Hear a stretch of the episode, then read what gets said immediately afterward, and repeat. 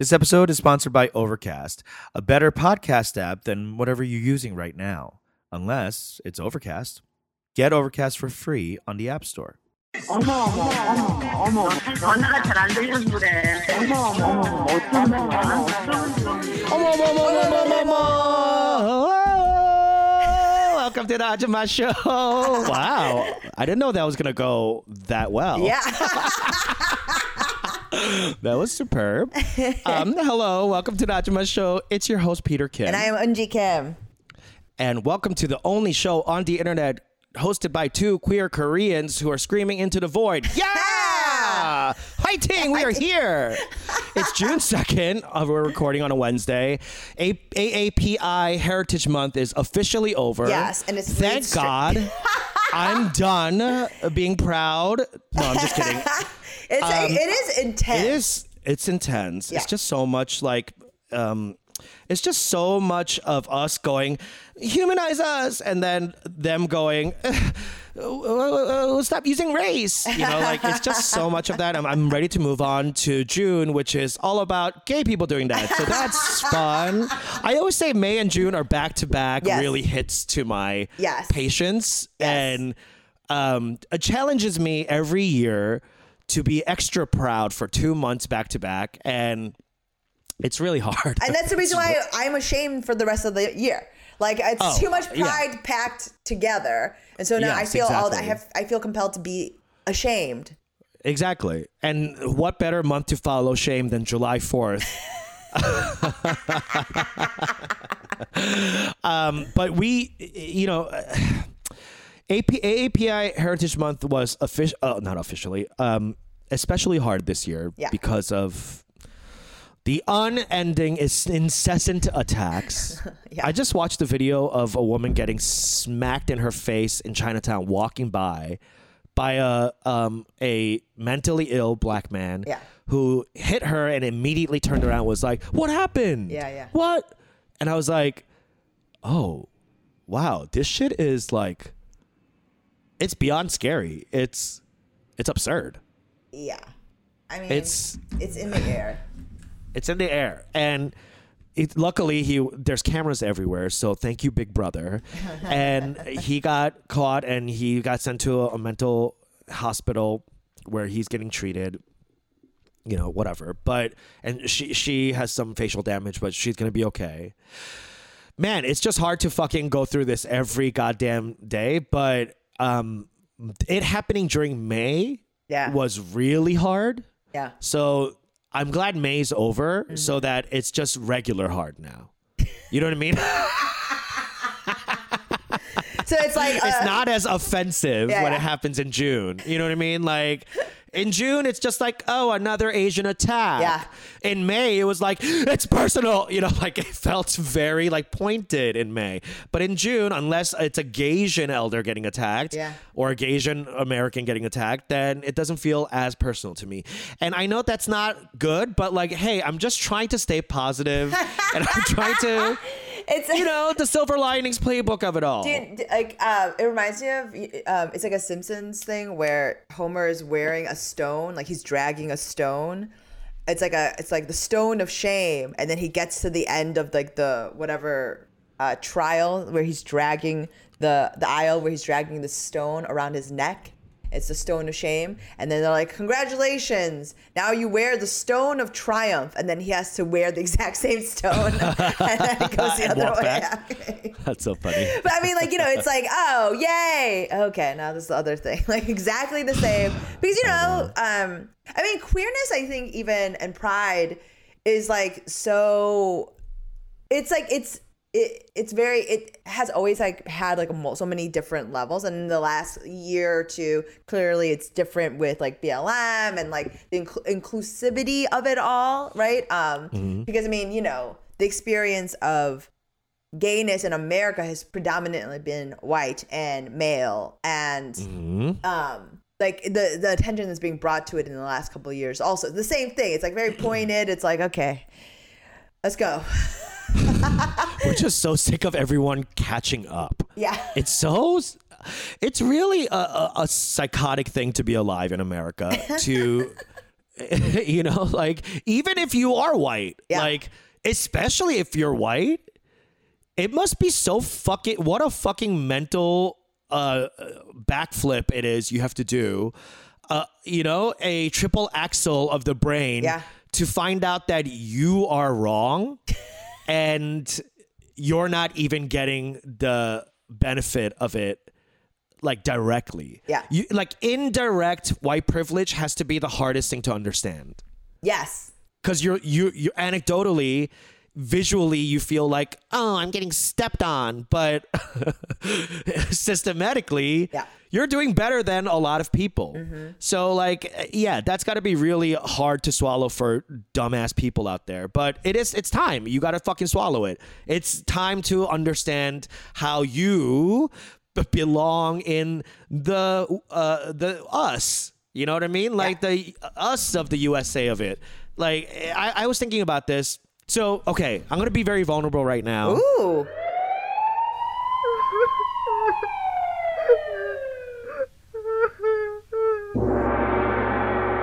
Vulnerability alert. Phil, can you put some like si- sirens or no? Or maybe like a, a gong, like bung. Or maybe a- Vulnerability Or maybe like the sound of a woman weeping. and zoom out and it's a chubby gay. Yeah. But okay, so Friday, not Friday. Was it Friday? Thur- Thursday. Um, there there was a press release about um Jo Koy. You guys know who Jo Koy is? Very famous Filipino comedian. yes. he uh he has a show coming out Right. uh, or be in development at ABC about an Asian family, a Filipino family uh based around his own family and his stand up and all that. Which I love. Yes. Amazing. Should be happening. And immediately though I felt oh god, here we go. There can only be one. Here are the two. Yeah. I have to fucking strap on a, a samurai sword and defeat this motherfucker. Which is, you know, an insane thing to think, but that's immediately what I thought. Because that's what uh, that's what And- Hollywood does. That's what Hollywood does, and that's what you know. That's what white supremacy does. That's what American individualism, uh, you know, a sick, twisted capitalism does. Yeah. Is constantly pit you versus me, Mm-hmm. so that they can sit around and watch us burn ourselves. Yeah. and you know it's been a sick cycle forever. So it, I, I really did start to feel panic Oh. and okay. being like there could only be one on ABC. What if and and it these the producers are on it are Randall Park, Yeah, yeah. who's already worked on ABC, obviously, and uh, It's a Melvin it's a cloudy project. It's a cloudy project. Very cloudy, Yeah. right? Cloud T, Yeah. and Melvin Mar, who we me and Bobby pitched to. Yeah. Um, you know, at here's a little bit of tea for that. When Bobby Lee and I pitched Kim Spa to Melvin Mar, he loved it. This is but the he said, workplace. "Oh, I, We have another this is the workplace Asian comedy, family. Yeah, no, wait, family comedy. Yeah. That uh, Asian family comedy. That's a, we're already in, in development with them, so we just can't take you on. Yeah. And I remember feeling, and he didn't say who it was or whatever, whatever, right? So I remember feeling like, okay, well, even the Asian executive producers aren't taking on more than one Asian project. Right. So, what the fuck am I supposed to do with an entire network, TV, American br- broadcasting company, a la Disney, you know, uh, House of Mouse? Yeah. can't take on more than one Asian show. And this was that Asian show. Yeah. Apparently, right? I, if I'm just, I, I don't know for sure. He could have had a different Asian show. He didn't tell me. But it this seems like that's lining Yes. up, right? And Melvin Mar's Company has an overall with ABC. So, like, they're already plugged in to ABC. So, this is all going through my head. And I'm already feeling like panic and anxiety about what the fuck did I spend the last two and a half years on? You know, like, is this all going to just fizzle away because that's the way the fucking cookie crumbles, kid. Yeah. You know, and, and I'm fearing that. And, you know, like I'm I'm already like assuming that's what's gonna happen. You know, not that I, I, believe in our project 1000%. I love the pilot. I love the second episode. I think the second episode really says something cool and important about um, you know, Korean American families in K Town right now. You know, like it's I think it's fresh.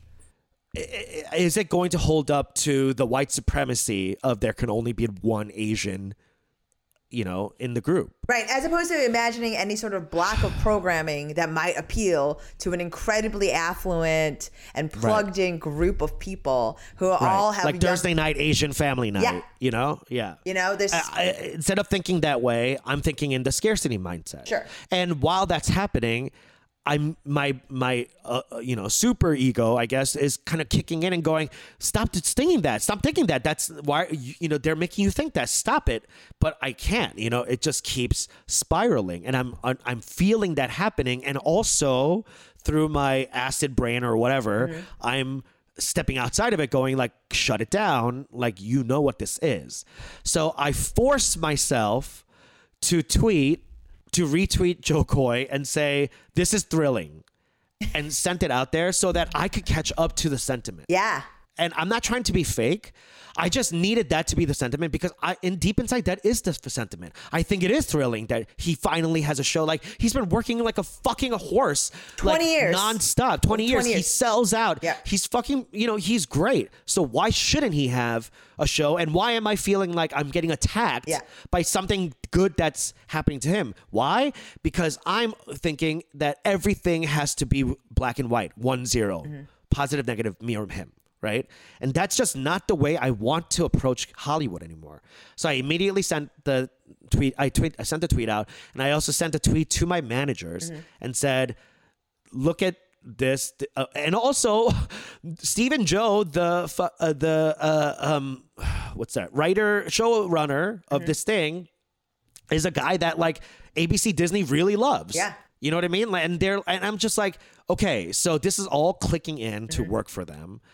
And I feel truly like the underdog, right? Yeah. So I sent this tweet to my managers and said, "Hey, uh, get look at this. Like, you know, uh, uh, Jo Koy's having the show, and uh, what's his name? Uh, uh, Stephen Joe's show running it. This is awesome. That's why we couldn't get him, or whatever. He was busy on a different project. Great, right? And then I was like, oh, this is what Melvin Mar must have talked about when we pitched to him. And they're like, yeah, yeah, I think this was the show. And I was like, you know what? I really hope that ABC doesn't make us fight because I think that would look really terrible. Yes. And they're like, yeah, that would look really terrible for ABC. But they didn't really assure me that that's not what's happening. Right. They're kind of like read, read between the lines. Yeah. Like, can you really trust Hollywood Right. to have this test separately? You know, like, and at the same time or whatever. Right. They're like So- they're like they're not telling you that you have to suit up, but they do have a gi on the table and uh and my name is stitched into it. and every single ancestor before me is stitched into my back, the back of my key. But I mean, Peter, it's not just about Hollywood. This idea of scarcity that there's can only one. It's like so much of I, I feel like my anxiety about everything is comes from this scarcity mindset. That like there's not enough. There's not enough love. Like we were just talking about it on the Patreon app, but it's like you know when we co- we come from families. That was a crazy app. You guys have to listen to. Yeah. but it's like we come from families that tell us that their love is finite, there's not enough, and that if Right. you do want it, it will cost you this, or it will you have to I give Conditional you loving. conditional. So like we come from a, a culture that has um normalized that. And also, we Yeah. come from a culture that is inc- incredibly and aggressively capitalistic. So it's like all, everything is zero sum. Like it Yeah. makes you feel, but that's just like not actually how the world works. No. There is an infinite amount of possibility. Like, I mean, the Marvel universe has told us there's a multiverse that's possible. And I trust Marvel. I've been truly going insane, but like I, but like I, I'm just saying that like the the idea of abundance, which is something like a, a kind of you has you have really impressed upon me, and I will reflect back to you because I am your friend. Okay, that, friend. Re- I'm in reception mode. I'm receiving mode. is that this the fact that they've announced it that it's a part of this like and then it's been in a, a a project that's been in development for this long only bodes well for you. And even if this is not your route, if this is not your end goal, he- this getting greenlit ultimately behooves you because now then they see demonstrate success. They see this. Like, I mean, this is like how fresh off the boat was this. It, this is what cultivates they only understand money and they only understand success. So everyone's success means every you know every success means that all of us get another opportunity. That's the reality of it. Like every time someone is like, "Oh, you sound exactly like Awkwafina," I'm always like, "Thank God, I finally have someone people think I'm like." to comp against. Yeah. Yeah, Exactly. and that's so it's- I'm waiting for that. Yeah. I really am. Like, I really need someone to be like, oh, you're this type. That makes sense. Instead of like every time I fucking audition for something, they're like, whoa, what the fuck is this? What is that? I have never seen that. You're- you know, like you're at kinda class. I feel like every casting director that gets a fucking tape uh, tape from me, Yeah. they're like, uh, put it, I, I, put it somewhere else. like they don't have a folder for it. You know, it's just it's very annoying. I uh, yeah, it sucks. But, but, like, Uh, so you, when I you do- get it, I- it's good. It's everything. Yes. Is, yeah, it's good. It's- Everything is gravy, and I have to step out and remember that I am in already such a fucking blessed place in my life that Yes. I feel I feel great. I feel great about where I am. But I would be lying if I said I wasn't panic stricken going into the Memorial Day weekend. I was actually surprised that you didn't text me about it. You're panic. I, that's why when I saw this, I was I was like, I was okay. trying to like in I was trying to like process it first. Yes. You know? And trying to get a handle on what was going on. I'm just I, I tend to be like that. Like I'm very like if I'm going through something, I need to like get a handle on it. Mm-hmm. And then I talk to my friends about it, be like, girl, this is what's going on. Because like otherwise I feel like just a burden. Yes. I'm very Yeah. much the same way. Not to Not- actually be vulnerable. Don't like to. I mean, you know. But the fact that you were able to do that and force yourself to do it to catch up, bitch. That's I'm still growth. panicked. That's I- that's I still, still growth. am. That's still growth. It's still growth. Yeah.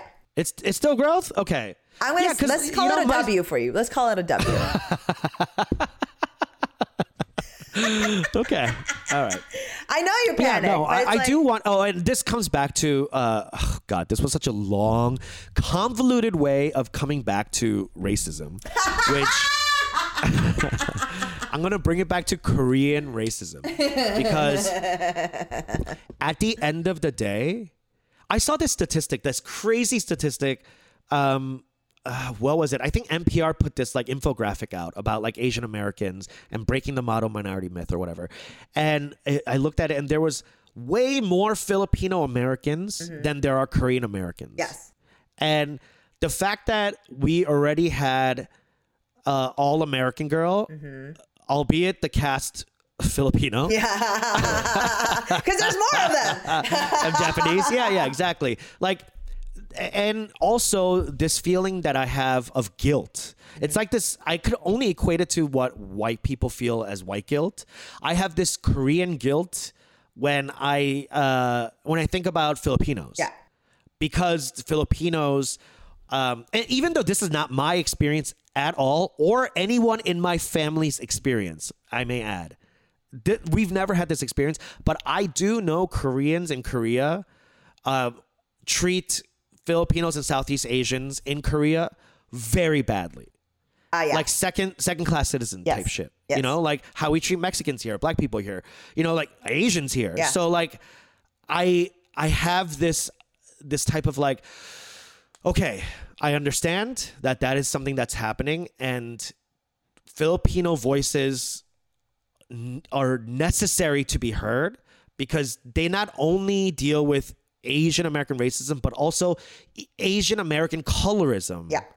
Intra Asian race. intra Asian colorism, racism, et cetera, et cetera, classism. It's something that Filipinos deal with way more. Way it's more. Mm-hmm. another layer than East Asians. Yes. So I, you, I, all of us have to be a little more just like sensitive about that and aware like how we would expect white people to feel about it all other people you know like I mean, that's like, yeah, that's growth. Everything you're saying, that's growth. Again, gonna call it a it's W. so hard. yeah, I know, because you, I, we love to be petty. I love to be small. I love to be small. I love to be small. I want to. vindictive. I love it. there- There's truly nothing more. That I, I like truly. I think some sometimes I whenever I'm like feeling blue, I will oftentimes think about how I will avenge myself. like I think Yes. about my vengeance and how I would want to have it wrought upon my perceived enemies and how Yes. I want them to see my success and the low place I want them to be in when they Yes. see me ascend. Like I mean like I'm talking elaborate, intense fantasies about this. It drives the- me. That's the power of your Han. Yeah. That's your Han. Your Han is the source of everything.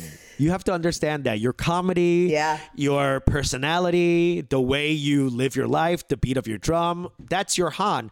And we, uh, you and I, have been trying to fucking release the Han through this podcast for four plus years. I don't know if it's helping. It's not. I don't know. I don't I don't know either. I mean like truly like I I don't think we are any better than when we started in I- I- 2017 when the Han was revved up because of Trump I- and we had nowhere to place it. I 100% know that it is. I mean, I I'm realizing that I think my so much of my internal ambition is only because of haters. And it's like and it's been tough inside of a pandemic because I don't confront or see my my haters as much and the only person I'm confronting that is a hater is myself. So like I it's like and your and your parents-in-law are hating as fuck. And your parents, No, but it's like it's like all self-fulfilling like you know, I don't need to rise up. yeah, you just need to put other people down. Yeah.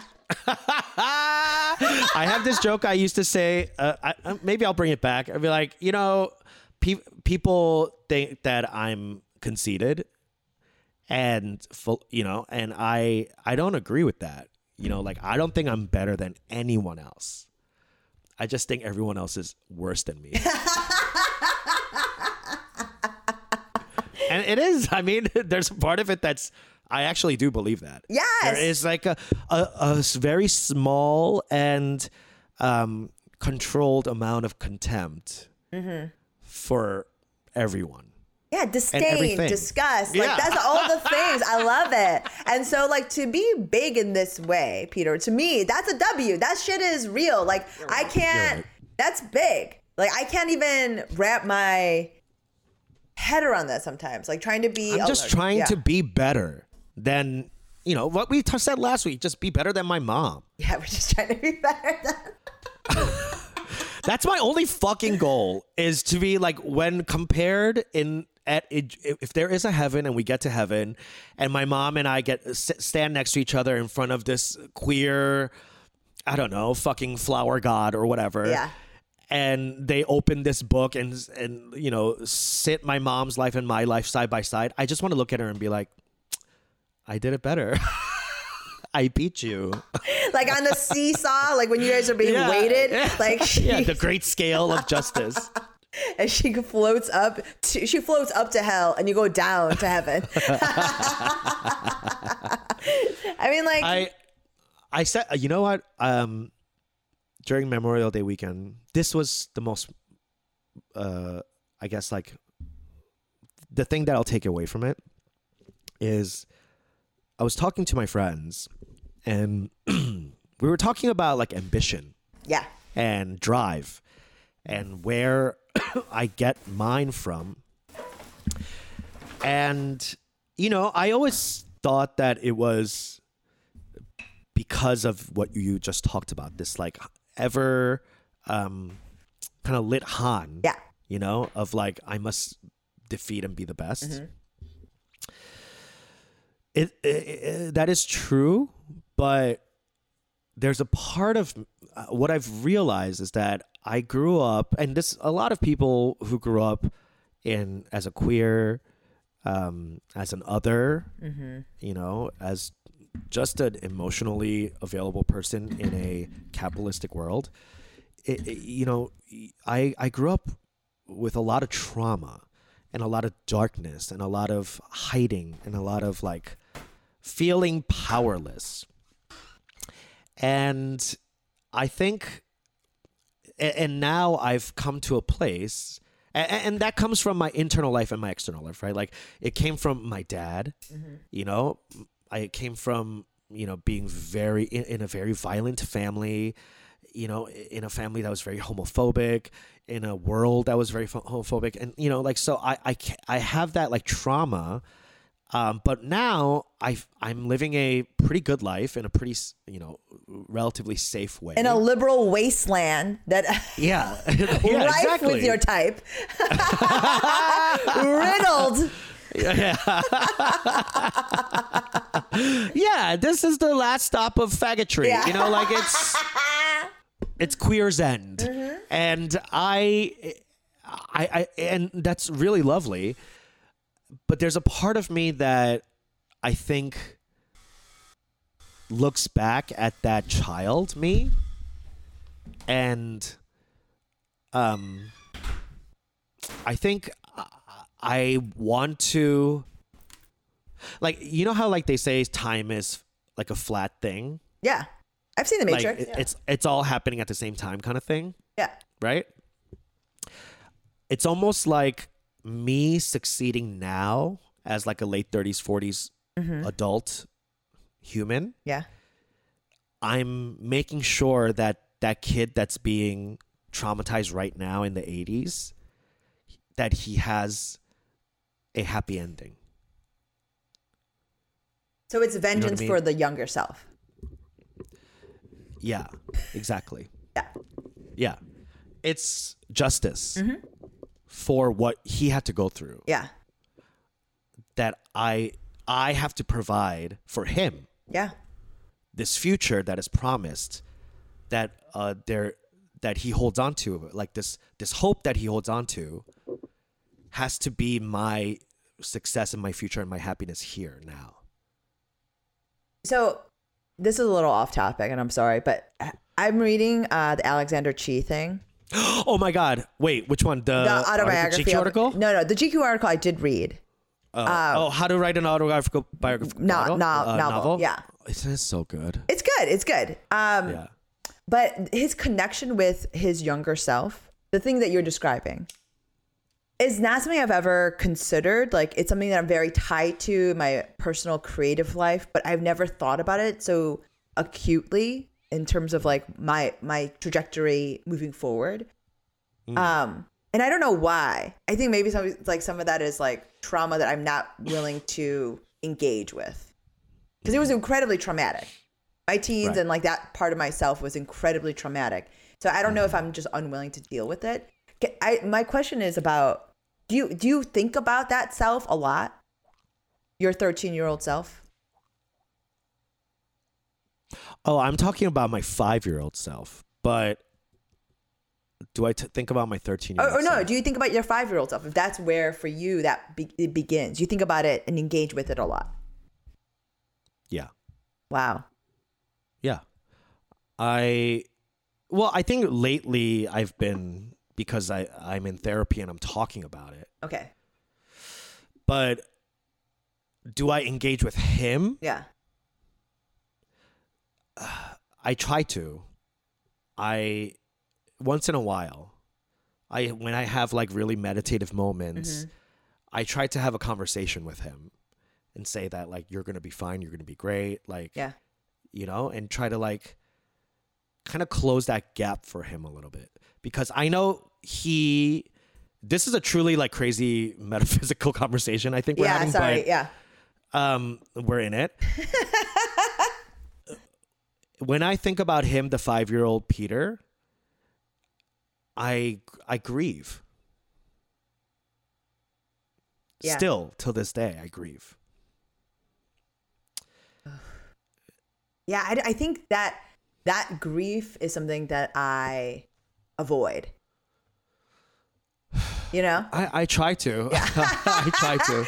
like I really just can't engage with it because it's like so much of how I've dealt with things is like the simply next page Yeah. blank Move on. move on next Yeah. page next page Yeah. and like you know as long as you're moving forward and like not You're not looking back. you're not looking back and not engaging with it and it's not because for me, that sort of weight is not something that I feel equipped to carry. Sure. And so, and like I think most people, even inside a pandemic, we're realizing none of us can are that fully equipped to be able to carry all of it. You know, you're, you're coming to terms with who you who the fuck you really are. You know, so many of us. yeah. You know, and like a, a lot of us are meeting ourselves now for the first time, and like, fuck. I don't like you. you know, like I don't, I don't, I don't feel comfortable in your presence. Like, you know, like I don't. Uh, yeah, I'll I'll I'll get the Airbnb. Yeah. I gotta go. I got. I can be here with you alone. You're a creep. Like you know. Like I don't feel safe. Like, I, I mean, you know, like it's like I, I, Yeah. I'm, I'm Harvey Weinsteining myself. I'm like I don't feel safe or good mm. with myself in that way. And so, like, I was just wondering if meeting yourself in those other ways is beneficial to understanding, like, helping you carry that weight. You know. I think I think I think it has been for me, but in the in kind of the opposite way. It's like I think when I engage with my 5-year-old self, I'm not helping to carry the weight. I'm releasing the weight. Oh. I didn't know we like could do that. helping him. I didn't know either. so when I engage with my five year old self, I'm helping him with the with the perspective that I have with my 39 year old self Right. and the life and the future and the brightness I have as my 39 year old self, I'm I'm engaging that with my 5-year-old self who felt that there was no future, that there was no brightness, that there was no relief Right. or end. Yes. So part of that is the releasing of the Han, I think, is because this this revved up like need to it, it, it comes down to that balancing thing you're talking about, right? Like mm. if the shitty part of your traumatic life is in your left and, and the left part, mm-hmm. you're trying to pile, pile on as much good now, happiness, whatever you want to call it, safety, you know, uh, connectedness, actualization, whatever you want to put on that right side to balance out so that it doesn't feel like that burden, you have to carry that burden anymore. Because every part of our life is who we are. I you know, every part of my life is who I am. All my mistakes, all the good stuff, all the bad stuff, all the shitty stuff that happened to me, all the random stuff. You know, like it it adds up to a, a one whole person, but because there's a hole there from the trauma, it keeps weighing down the personality or the identity because it's not released. So because I avoid it, I keep trying to look for a different identifier instead of just releasing the identifier of victim or traumatized kid so that I can let everything apply to me. You know, so like Right. it's kind of like NXIVM if you if you think about it like you know they had some great ideas cults usually do don't come for me i'm not talking about the sex stuff I'm, I'm talking about the about ideas. I'm talking about the ideas. Yeah. Yeah. yes christianity turn the other cheek that's a great idea okay all facts go to hell you took it too far All dogs go to heaven. I agree. But it, it is that kind of like that NXIVM engagement because that's what they do, and it's it's a lot. It's Scientology. It's it's therapy. It's all of it. It's it's um mushrooms, psychedelics. I think it's all the same thing. Is that like it's that wiring of that trauma that weighs so heavy that it keeps ta- it keeps you identified to it and eh, you don't exist without it and it feeds you it's like that demon that keeps feeding you and you know Yeah. you can't you know and unless you like face it it'll never go away so i'm trying to face it more and really give that that kid mm-hmm. it's almost like if i could if i had a time machine i could go back to that kid and relieve his stress for him Yeah. so that when I come back to this time that I don't carry it. Yeah, I mean, one of my friends once put it like, you really need to know what you are carrying so that you know what you can let go of. Mm-hmm. You know, like, That's exactly it. yeah, like if you don't, can't fully synthesize or process all the bullshit that you have in, that you're carrying your burden. You know, if you don't even know what's in your rucksack, you don't know what you don't need and mm-hmm. relinquish it. Um, Yeah. You know, like, to make a checklist first. Yeah, I mean, like I, you're talking, you're talking to a bitch that has parts for an IKEA bed that she bought and has. I've, I've already left that bed. I don't even have it anymore. Have all the components, and you know, I, I have a hard, What? Yeah, I have a hard time letting go because to me, I, I don't. An IKEA bed? yeah, if I, I don't know when I'm gonna need those components. If maybe I'll need a IKEA bed again. I mean, like I just like I know I understand. I I think that's part of the um, lie that I tell myself is that because I'm aware of it, that somehow I'm dealing with it. But you know, it's not the same. Yeah, it's like it's I'm like- still yeah, holding no. on to all these IKEA pieces. I have so many of those like key things, you know, that you turn. I have um the Allen wrenches? yeah, I I have instruction manuals for every humidifier I've ever purchased. I have no idea where the humidifiers are. You know, like That is insane. yeah, one hundred percent, it's insane. but I'll, but hey, guess what? I know how every single type of humidifier might work, and especially because all of them have Yeah. one button. So like, Pretty easy thing pretty to easy. figure But out. I, it's a good thing that I have the instruction manual. I mean, like it is, Wow. it's insane. But like I think that I have this. I come from, and just going back to the original thing about that you were talking about. It's like I I understand coming from a place of scarcity. Like I just always think that there won't be enough. I will never, you know, even when I eat, when you know, it's just like this is gonna be possibly the last meal. So like, why wouldn't I get? I'm gonna. That's why I, eat always, so fast. Yes, I eat so I'm fast, barely breathing when I when I eat. and I'm also. Are you always the old first one done? always? My Always. Whole, my whole family Yeah. eats within 25 minutes. Yeah, I eat like they're about to trap me Yes. and l- lug me on a cargo ship. But by the way, always I always pay extra for guacamole, like or avocado. I always get the extra, but like Uh-huh. it's always I don't ever take the time to enjoy it. I want the extra because I'm worth it. But I don't ever. You're checking it off. I'm checking it off, and I do, of course. You're like, okay, Yes. I am worth it because I got it. and I, my, but my entree is. I'm not 50 taking a more. second to fucking enjoy No. it. That's exactly how I am. Like no way. Oh God. But I mean, like that, I think is like coming from a place of scarcity, and that's like just the trauma of. And the thing is, it's generational, and like I think the conversation that we're having as a culture now about generational trauma is like because I think sometimes we lay the blame at the feet of our only of our families, and it's like, well, our families had that trauma, and they, but they are never, their families. yeah, but they're never gonna lay it at their feet. So it's like an undue amount of pressure and blame being laid on this only this previous generation when it's been passed down for many. And it's not just familial, it's like, you know, at least with Koreans, it's like this political trauma, this um, you know, war, right? Like these things that are outside of anyone's control. So it's geopolitical shit too. It's patriarchy. It's this. Let me ask you something. If you were to talk to your ancestors Mm-hmm. right now, Yeah. you know, like how we do like ancestor worship, Sure. Chesa Uh-huh. shit Yeah, like yeah, that, Chesa, yeah.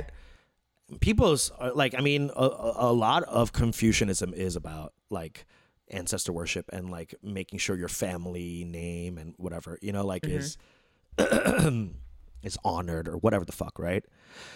If you and I talk to our ancestors right now, the whole lot of them, all the way back to Adam, Yeah, yeah. do you think they are now self-aware of their generational trauma even though they weren't in their mortal lives Yes. Because I feel like so much of you know, at a they'll cha- understand once they're once they cross over, they just understand everything, and they're like, oh, okay, Well, I, I, I think I know. What I think what happens is that even in the way that we talk about our ghosts, mm. when we talk at like at the chesa table, when we talk about it, we bestow unto our ancestors the wisdom that we want them to have. And think about the conversations we have about. They always give them more benefit of the doubt. They always say that she always had felt this pain. There's never like a disavowal of like what happened to them. Everyone knows what happened that was fucked up we talk about it we discuss it this is what happened this what happened you know like even in uh, encoded terms or whatever. We all kind of understand and know the trauma. We just allow them to be released from it. And we talk about that release how they're free from this pain they do this and now we just take it on. I think that i mean even in the way we talk about our ghosts i think we as the living the next generation there is a part of it that inherently understands it to be true like it's it's weird but i think that's the reason why there's so much ancestor worship ghosts in so much asian culture. It's mm-hmm. because of this. It's like we don't have another way of describing generational trauma. But the way that our relationship our relationship to our ghosts seems to be a way in which to process it. It's not 100% but i think it's a, it's always been a form of it. Because there needs to be hmm. an acknowledgement of the pain. It's too great. Right. It has to be you know like every single sort of korean uh, so many korean artists and creatives have come from it from this specific angle you know and that's how we have chosen to process it and it's like it's been a part of this all, for all time you know like i can tell how many times have your parents Yeah. cried at the chesa table thinking about the things that your mo- grandmother had to do Had to go through Yeah. and blah. Yeah. That's the whole thing you I- beat your chest you beat I your might chest I might start doing that again. ancestor might- worship Uh, yeah, I, I don't want to call it ancestor worship. I it just feels like uh, patriarchal and stupid. You know what I mean? it's more about like uh, connecting to a source that you clearly physically come from, yes but also metaphysically, is there a way to engage in a new li- like a progressive new hippy dippy ancestor worship where it's like you you feel a sense of connection and not loneliness and not uh, idiosyncrasy of your trauma right? Because you don't that's the nice thing about attaching it back to your ancestors is that it's not personal. Right. You know it's not it's not your fault I wonder. it's not my fault I dealt with that trauma. Right. Like I internalized it forever as my fault, and I still do, and that's why I cry about that five year old Peter. Yeah. But if I could share with that five year old Peter the ancestral like holding of this and why that became your life, it it kind of releases, at least for me, the the uh, the onus to hold on to it. Right.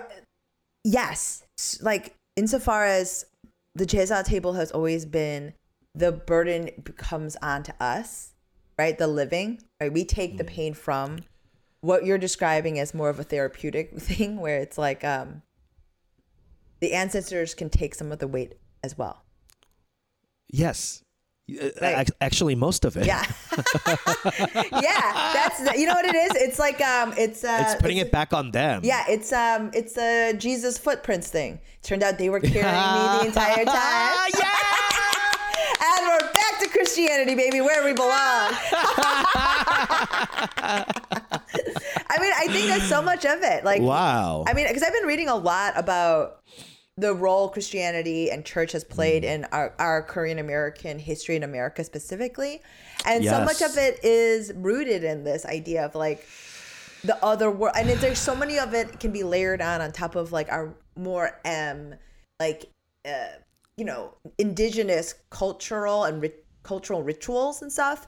Um, and I think this is the reason why it resonated because it layers on perfectly. You know, it maps on and it works and it's a point of contact, it's communal space where we can all share and it's things that I mean, it's very. I mean, you know, Christianity is very big in Korea even now. I mean, so, but it's Yeah. also the place where there's the most. You know, it's like it kind of seamlessly comes together, especially in Yeah. Korea. Um, but yeah, I think that's a really interesting idea. Yeah, you take it. Yeah, t- because it is mostly theirs. Yeah, you know and you know as i forgive my father for being who he was i really and i have to i have to really start putting into context who he became is because of his generational trauma. Right. and his dad who he became was his generational trauma. And it's like it's it's such a direct line that as a korean american mm-hmm.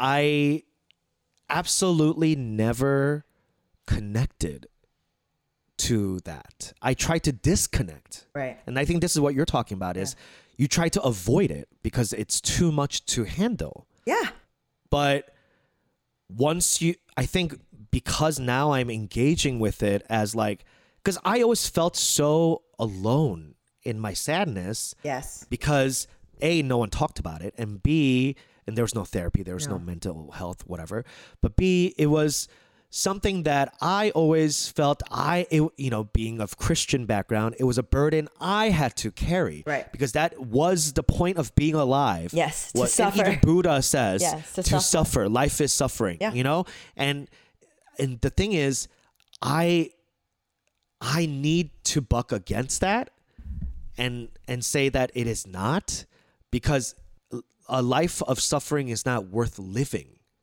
for me yeah, it's it it doesn't bring me I- I get it why it's said because you can't avoid suffering but I think there's a new way to, to take a look at it is that because I never thought of my, my father and my grandfather and my mother and her mother and all it all being cosmically linked I always especially as Korean American I always felt like well that's them. Right, I'm me alone, myself, individual. right. I'm gonna be different. But bitch, you cannot escape that. No. your blood is your blood. Your your your brain is your brain. Your heart is your heart. You're literally chain link. You're literally on a leash, stuck to Yes. a chain, and every single Right. chain link ties to the original. I mean, Yes. I you know it's so funny when we talk about like with Buddha and all the stuff like. To, you know, Siddhartha was married and had children.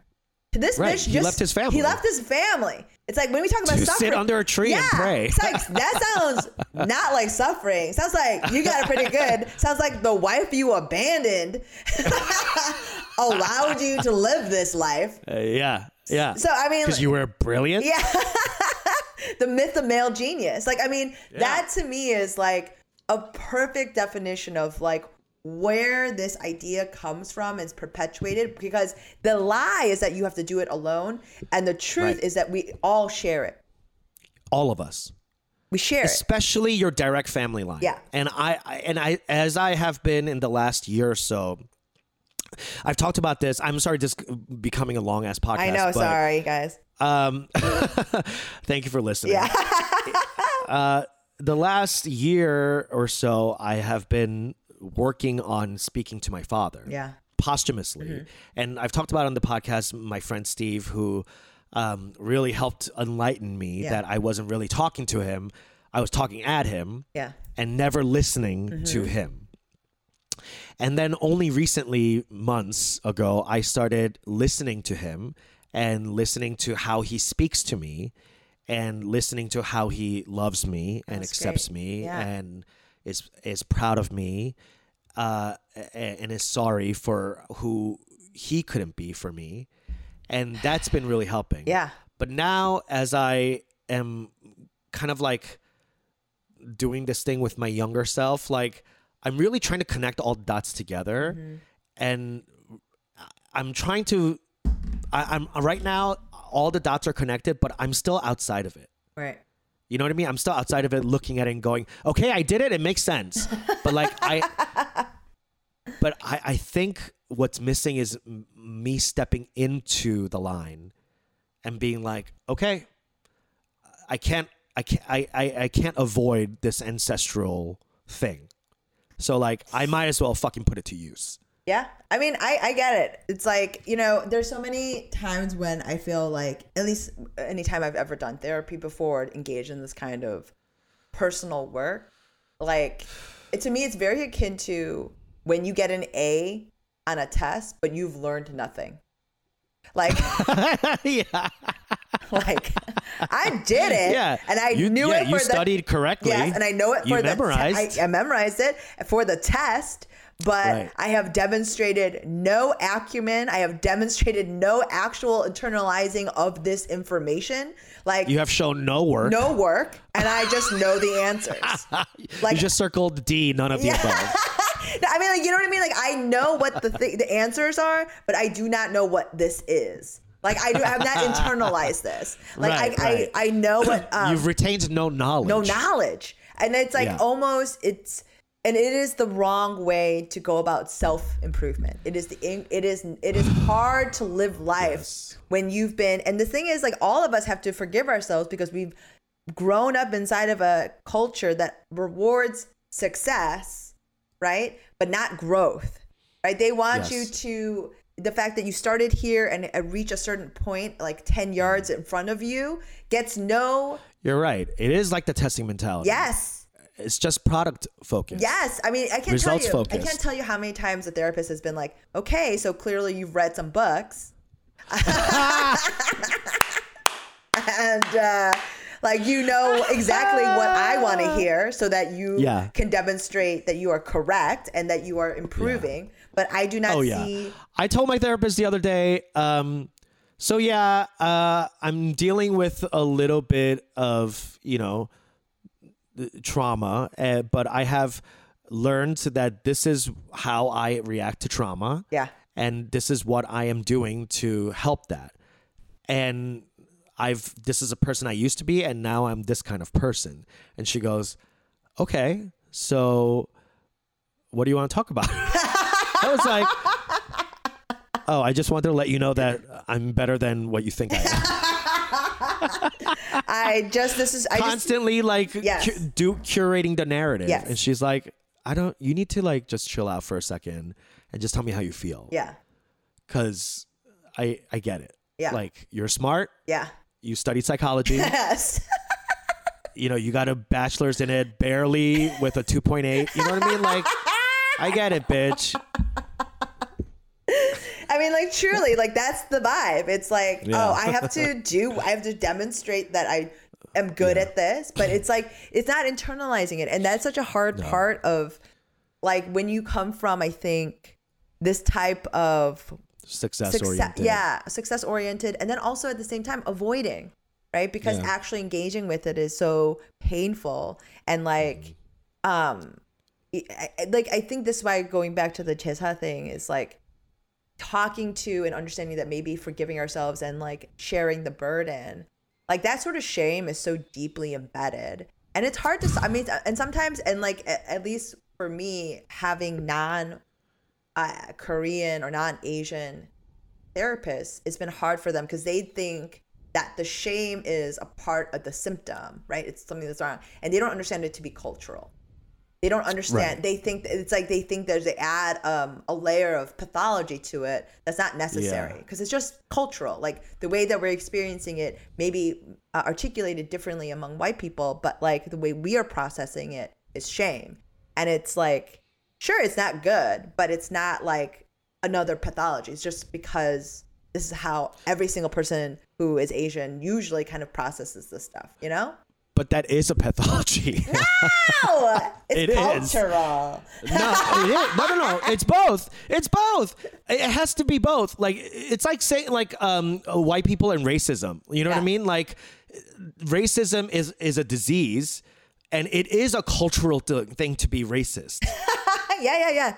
It's both. Yeah. You know what I mean? Like it's not it, you can't have one without the other. That's why it's generational trauma because we can't escape it, but it is something that we can fix. Whew, touche.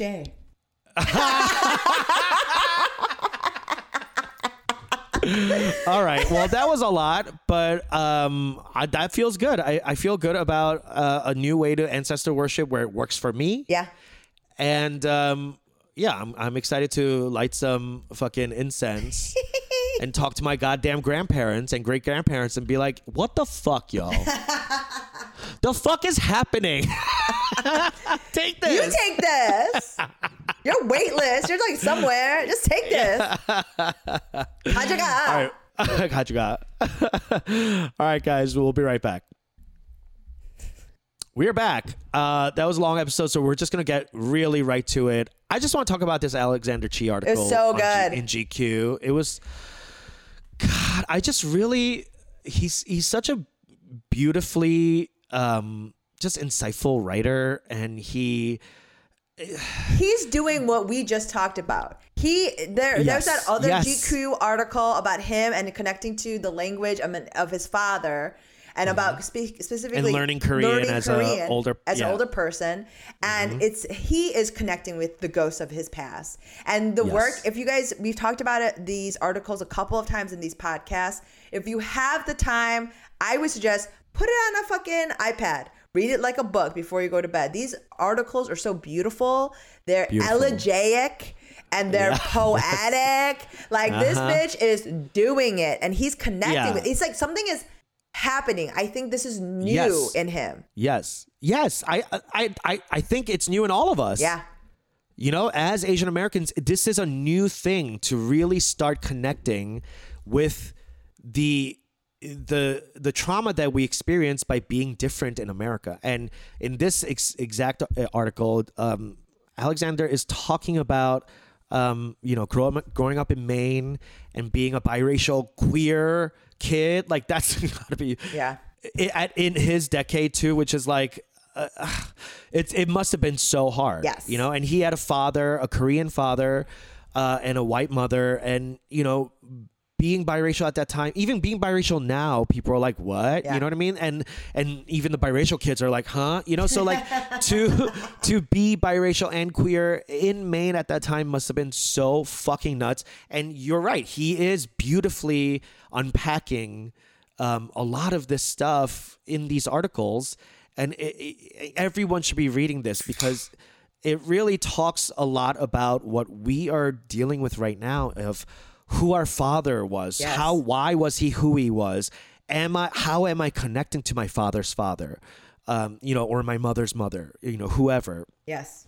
And in this article, he talks about his dad, who uh, was a taekwondo guy, and you know, I, I, my dad was a taekwondo guy. He made me take taekwondo, and you know, he talks about his dad making him take it, and at that time, not really realizing why Mm-hmm. he was doing that, and he he thought like his father was trying to make him more like him. Yes. And I thought the exact same thing. I'd be like, I'm not like you. I'm different. You know, like I'm gay. like stop. You know, like I, I really did. Like I did taekwondo all through white belt. I got my second. I got my yellow belt. Wow.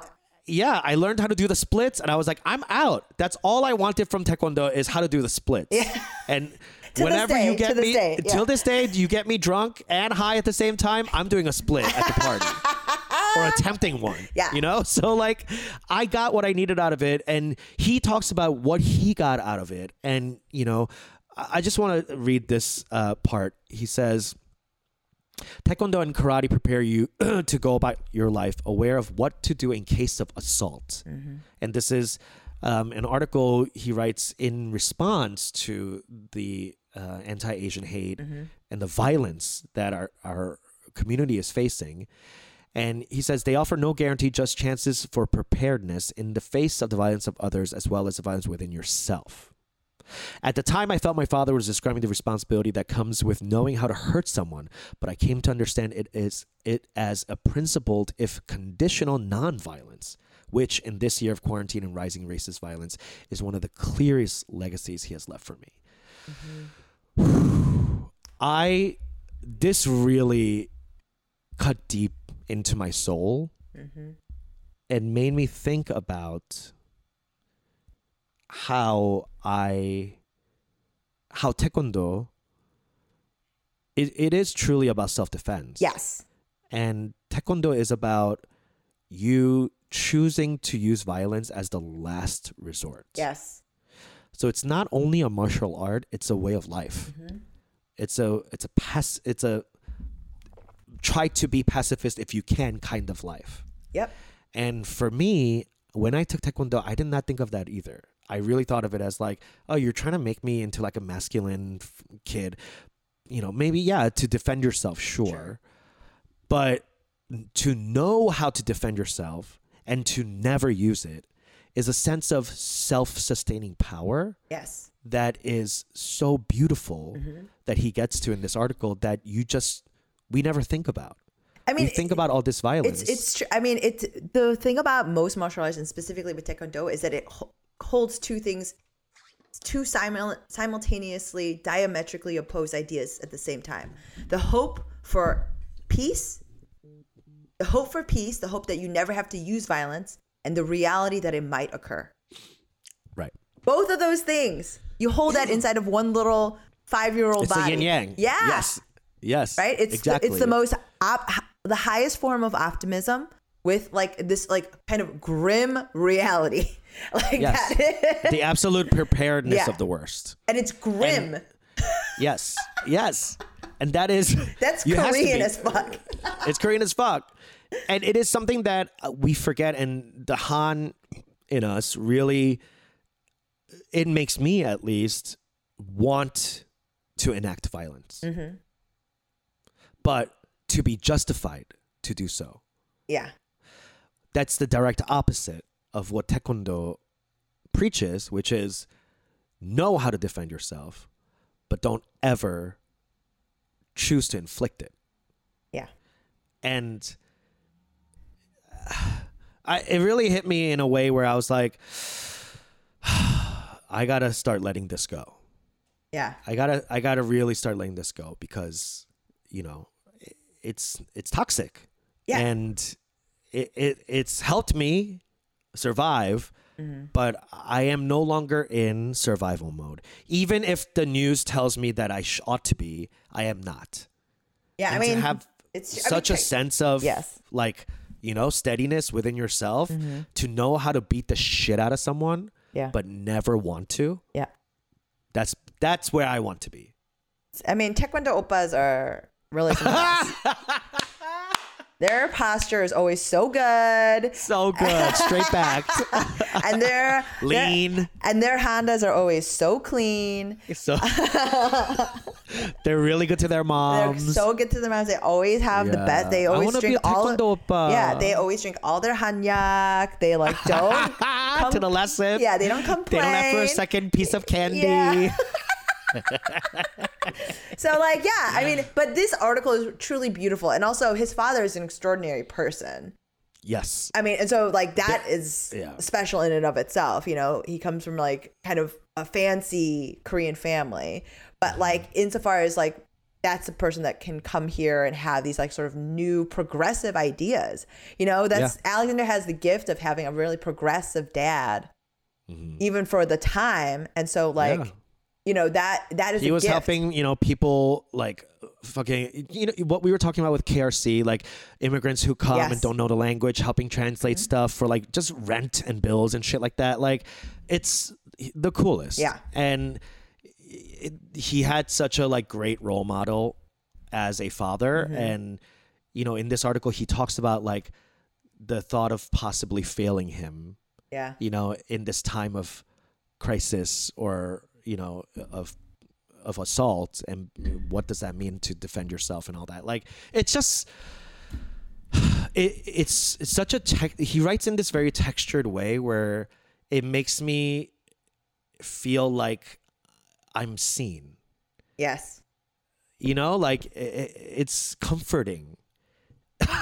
It's like a you know after you drink so much soju and you come home and you're fucking starving and you're going through the pantry and there's nothing there and then you realize oh my god there's one packet of chapaghetti left this is that he writes like a chapaghetti Yes. the last chapaghetti it's really beautiful i love it Yeah, highly recommend. It's a beautiful and I, all the work he's been doing with GQ recently. the two articles I've read have just really been gorgeous. Highly recommend. Mm-hmm. Yes. Yes. All right, guys, we're going to take a quick break and we'll be right back.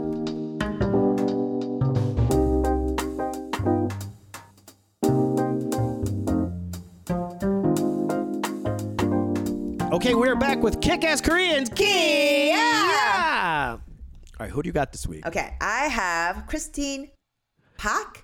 It's P A I K. You know, there's like Okay. new ways of uh, writing Korean last names now. Like you know, like Isn't this like Pick? Pick, Pick? pick. Okay, let's Yeah. do pick. You know, I mean, I, Yeah. I get it. Like we're Pick coming, shape. we're all coming over. We got new, like, better ways of anglicizing our names. But you know, it creates the illusion that there's more than 25 fucking last names. Like there is a finite number. Like you know, it's like we're trying to be like Meg. You know how uh, white people have Megan and then it's Meghan. You know, it's like whatever. Yeah, or Megan with a Y. Right, yeah, yeah. It's like Yeah. I get it. Anyway, so Peck, Chr- Christine Peck, she was a park before, a park before. So Oh, okay. Yeah, Peck Park. Yeah, Yeah. yeah. Um, so but she has written Wait, she's Pack to Pak no. I'm gonna say or Pak to Beck? back to Beck. She's, Okay, she's Pak to back. No, she she went to Peck From Pak. from Park. Yeah. Okay. Park is in her back pocket. Pass. Yeah, pass. but she's a she recently um wrote a children's book called The Girl in the Gold Dress. And it's about a young girl who um like performs a fan dance for her like school talent show. Like it, that's all white and she like goes through it and so it's like a young adult book novel and it's her first book at it her first try at it but she was she had a 15 year career in tv news and um, she's like won a bunch of news emmys multiple pr awards. She's great. But she respond she was responding to this like you know representation in all forms. And like honestly like this kind of shit where young people are taking in new types of point of view that's really where the change occurs. So great for this. But the thing I really liked is that so the book is illustrated by her mom. No way. Yes, Junglin. Cool. Junglin. Jung Junglin Park. But um, so she was a, she used to be an artist before she left uh, university in Korea, came to California in '75, and like retired and was like started to paint. And her daughter asked her to illustrate the book. Cool. I know. That's awesome. I mean, just like this kind of like artistic collaboration we do not see, and this idea that like so many creatives, uh, Asian creatives, are like ashamed or you know like had to convince their parents to let them do this. You know, like Hmm. to me, this is a great, I, great indication that there are creative. Korean elders that appreciate this and are Yeah. and it's like encourage it. So it's flouts a stereotype and also just like a lovely little book. Um, and it looks really cool. And it's just like, you know, the fan the Korean fan dance alone is just like cool to see and always seeing whenever I see a hanbok on a book cover, I'm always excited. So that's my kick ass Yeah. Korean. Awesome. Yay! Yay. Let's give it up for Christy Peck. um, Girl in the Gold Dress. We'll have both of those um, handles in the show notes. My kick ass Koreans is a duo. Um, two Korean American women in North Carolina, Greensboro, I believe. Uh, their names are Christy Soper and Tina Firesheets. The coolest name I've ever heard. Tina Yes. Firesheets? Fire sheets? Dude, that's dope. Yes. that is a dope fucking name. That is Um, so cool. These two have come into the news because they um, uh, are am- amplifying Asian stories in their area, local stories, through uh, an organization called PAVE NC, which stands for Pan Asian Voices and Experiences of North Carolina. Now, this group is a nonpartisan, volunteer led initiative uh, to create education uh, of Asian American experiences through sharing real stories uh, in the North Carolina local area. So they're shouting out their local like business owners, um, thought leaders, et cetera, et cetera. And the whole idea behind this is that there's a stat, uh, and uh, this stat was uh, stupendous to me. 25% of Asian Americans are in the South. wow. That's way more than I fucking thought. I thought it was like 5%. 25%? And That must a lot of that must be Georgia. Yeah, I don't know. That's A lot of that must be. Georgia, but 25% of Asian Americans in the South. Yeah. And you, we never see them. No. They're even more invisible than the coastal Asians or the city Asians, Yeah, yeah, if yeah. you will. And and completely left out of the conversation around race and equity, all that. So this is their way of, you know, instead of you know sitting there and being like, "Oh, we're invisible," they're doing something to make us visible, which is very fucking cool. You know, this it's what we do on this podcast for Koreans. Yes. Um, but they're doing it for Pan Asians, which is even better. Yeah. So follow them at Christy Soper. Uh, Tina Firesheets, I couldn't find a, th- uh, a, a, a handle for, but they're all over the news. Each week they feature uh, a new uh, Asian American artist. They had an Indian mural artist come down and paint all these murals around town. Uh, and uh, you know, showing Asian faces. So like, this is like a cool way to um, to give a platform locally. Yeah. Instead of having to push ABC to put my show on the air. to bring it back. To bring it back. to put my show and Josep on the air, which is Jo Koy's show. Yeah. There's there's room for all of us. And the more we do that in you know fucking locally and on the mass media level, I think that's we're gonna get to a better place faster. So um cool kick ass for Christy and Tina look them up. And that's our show. Thank you so much for listening. It's it was a long one. It was uh, uh we we talked about a lot. I'm gonna go light some incense. Yeah, I know. We're in it. yell at my grandfather. I love you guys. Thanks for listening. Bye. Bye. Audio